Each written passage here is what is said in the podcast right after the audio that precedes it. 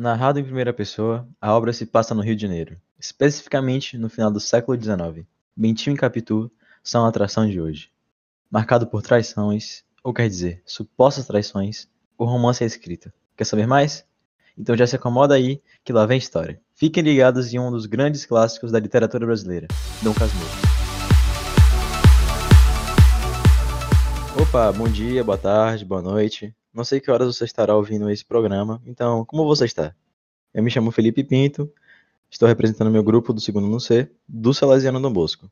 Bom, estamos aqui hoje para falar e apresentar um pouco sobre o tão famoso Dom Casmurro, escrito em 1900, por nada mais, nada menos que Machado de Assis, o maior escritor negro de todos os tempos. Um marco para o realismo brasileiro, com suas obras, peças e livros. Mas enfim, para quem ainda não conhece essa narração, aqui vai um breve resumo. Bento Santiago é o personagem principal. Ele era um homem rico, solitário, de poucos amigos, amargurado, um tanto ranzinza, aquele que perdeu a alegria de viver. Não é à toa que outrora é conhecido como Dom Casmurro.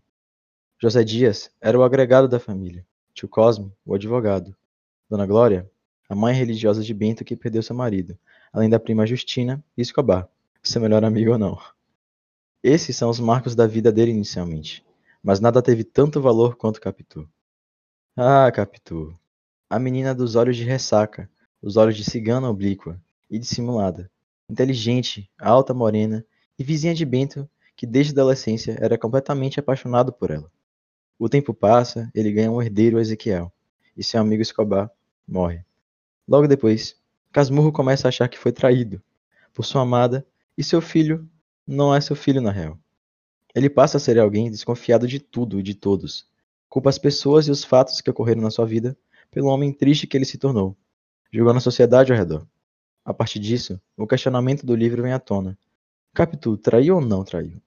Realmente houve traição? Ou é pura indução desse narrador ciumento que te faz acreditar nisso? Fica o um mistério a ser solucionado. O que se sabe é que o eu lírico constrói uma culpa e quer que o livro testemunhe essa culpa, e assim as pessoas são acusadas sem ao menos terem direito à defesa. Não é à toa que Capitu é conhecida por alguns como uma das personagens mais injustiçadas da literatura. É preciso estar atento aos minuciosos detalhes trazidos nos capítulos. Por outro lado, a linguagem é essencial para a construção do sentido dessa narrativa. Uma linguagem emotiva onde Bentinho expressa seu sentimento em angústia e comove o leitor pelo sofrimento, de ter sua felicidade destruída pela suposta traição. Um ponto interessante é o humor e ironia. Paródias e imitações de outros contos como Lídia, de Homero, no capítulo 125. Ele faz uma comparação quando Bentinho faz um discurso ao suposto amante da sua esposa. Em Lídia, o rei de Troia foi obrigado a beijar a mão do homem que matou seu filho. Otelo de Shakespeare, já que a vida de Bentinho também é narrada com um tom trágico de ópera e aproxima pelos mesmos temas de amor, drama, traição, decepções e falta de confiança. E o livro traz o adultério, que remete à atualidade.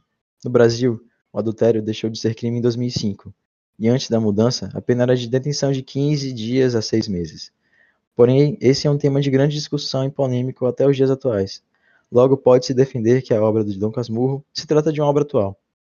Se tratando de uma obra realista, a objetividade pode ser questionada, pois não é feito de modo declarado, e o olhar do leitor é dirigido pelo narrador realista, e deixa a questão de Capitu, cometeu realmente adultério, se realmente cometeu adultério.